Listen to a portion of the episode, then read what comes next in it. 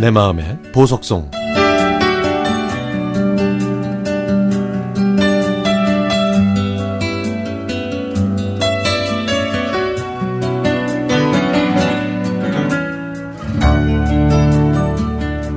제가 어렸을 때 저희 집 가정 형편이 어려운 편이었습니다.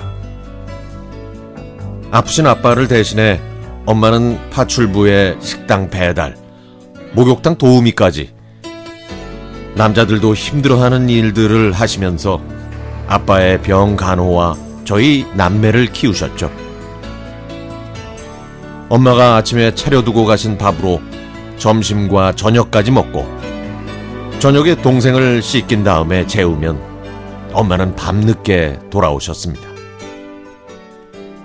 부모님의 관심과 보살핌이 필요한 나이에 저희 남매는 그렇게 둘만 남겨진 시간이 대부분이었죠.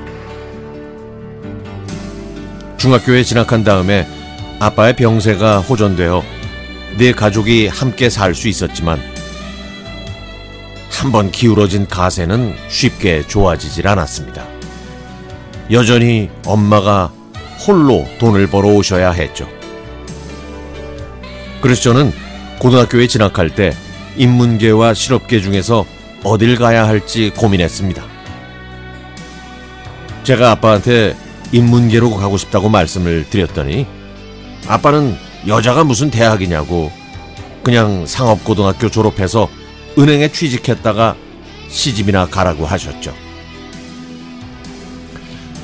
엄마는 울고 있는 저를 그저 바라만 보고 계셨습니다.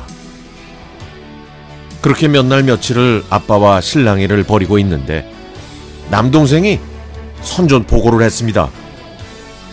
아버지, 저는요 공부가 싫으니까요 그냥 공업고등학교 공업고등학교에 가서 기술 배울게요. 그리고요 공부하겠다는 누나를 인문계에 보내세요. 아니 여자는 대학 가면 안 돼요? 누나 소원이라는데 그냥 누나가 하고 싶은 대로 하게 해주세요.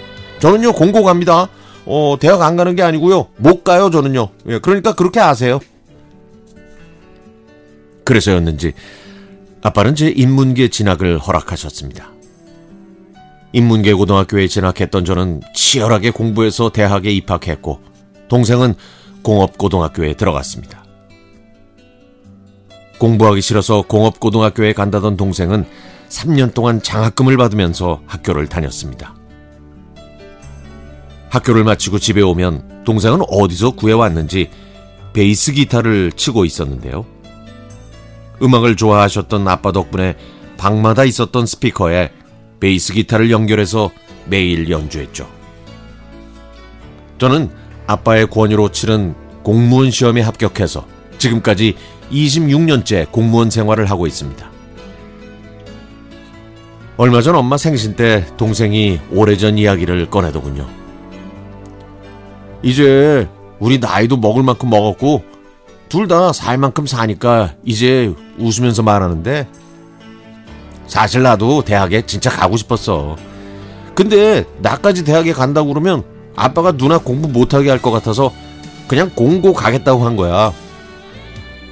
근데 지금 생각해보면 사회생활을 일찍 시작해서 여기까지 왔으니까 나는 그 결정 잘한 것 같아.